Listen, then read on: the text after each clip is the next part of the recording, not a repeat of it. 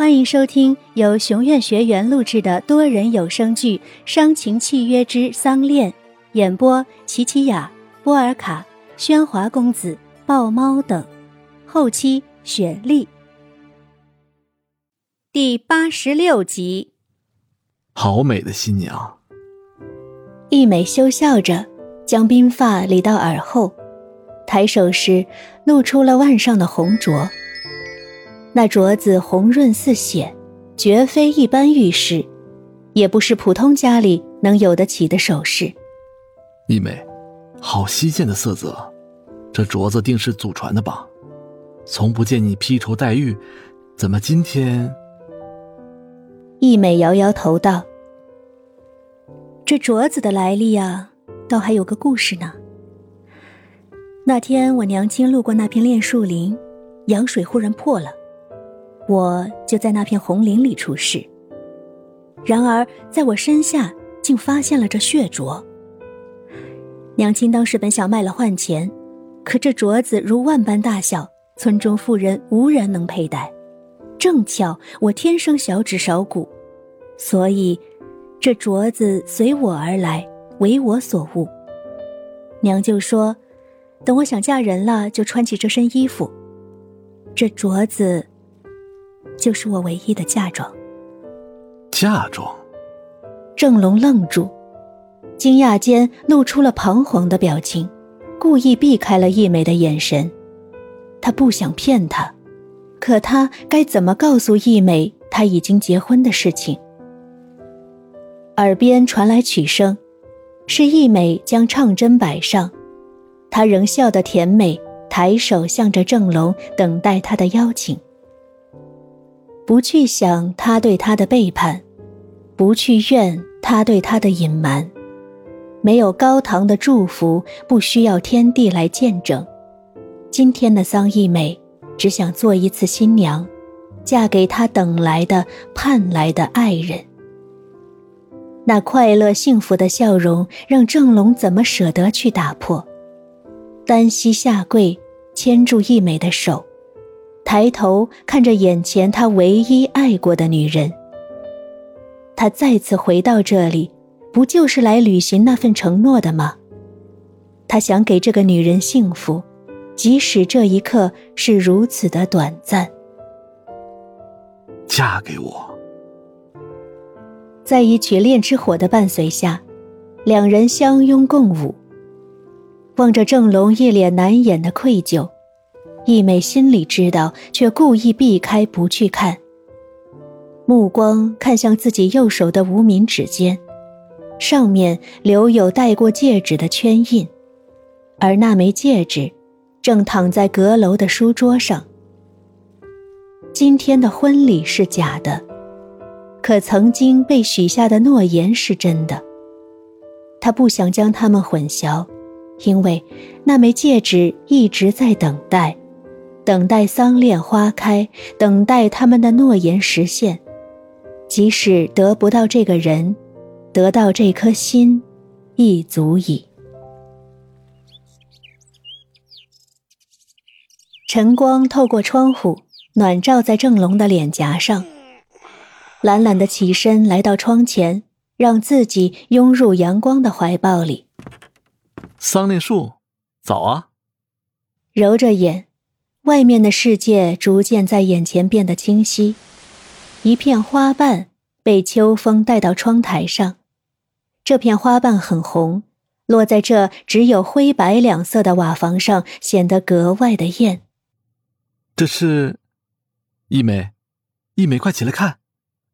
回头唤去，才发现床上除了刚被他撩开的被子外，早已空无一人。一梅，一梅。大声唤着，冲下阁楼，急得连鞋都顾不上穿，赤着脚站在桌前。那台留声机仍安静地躺着，只是旁边多了一些东西：一份报纸，一封信，一只玉镯。报纸的头版登着他结婚的消息。瘫坐在凳子上，攥紧手中的报纸。原来一梅早知道了他的背叛。而他却连承认的勇气都没有。回想起四年前，郑龙离开易美，可回到香港才知道公司因为金融危机而破产。失业又找不到工作的他，因缴不起房租而被赶上了街头。在郑龙最穷困潦倒的时候，一个叫薛先生的商人雇佣了他。为了报恩，三年里郑龙为公司开拓了海外市场，很快做到了经理的位置，买上了房子，有了自己的车，风风光光的回到易美身边，本想给他一个幸福的家。可就是那份急电破灭了这一切。接到电报，得知薛先生病危，郑龙连夜赶回香港。薛先生临终前要将女儿嫁给他，面对恩人的请求，郑龙只有答应。那场婚礼原本是为易美而准备的，可如今娶的却是别的女人。他知道这样深深的伤害了易美。可他不得不这么做，因为一切都是为了报恩。本以为完成了恩人的遗愿可以和平分手，可薛氏改名为了郑氏，地产、股份、财产全都归到了郑龙名下，这是恩人对他的全部托付和信任。这样的担子不是他想放就能放得下的。拆开信，有些字都被模糊了，似泪落下时晕开了墨水。你的承诺，我带走了。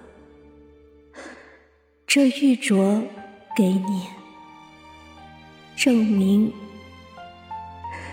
证明这辈子我曾嫁过你。桑一美，将镯子捂在胸口。整间屋子都填满了这个男人歇斯底里的哭声。坐在阁楼的窗边，留声机就摆在书桌上，仍是那首《恋之火》。望着窗外那片桑恋林，树枝上开出火红色的花朵，随着时而的秋风，片片花瓣被吹落在屋瓦上。将整个村庄染得似一片红海。桑恋花，我看到了，你呢？脸颊滑下泪来，滴在挂在胸口的血镯上。此生情难枕，来世续姻缘。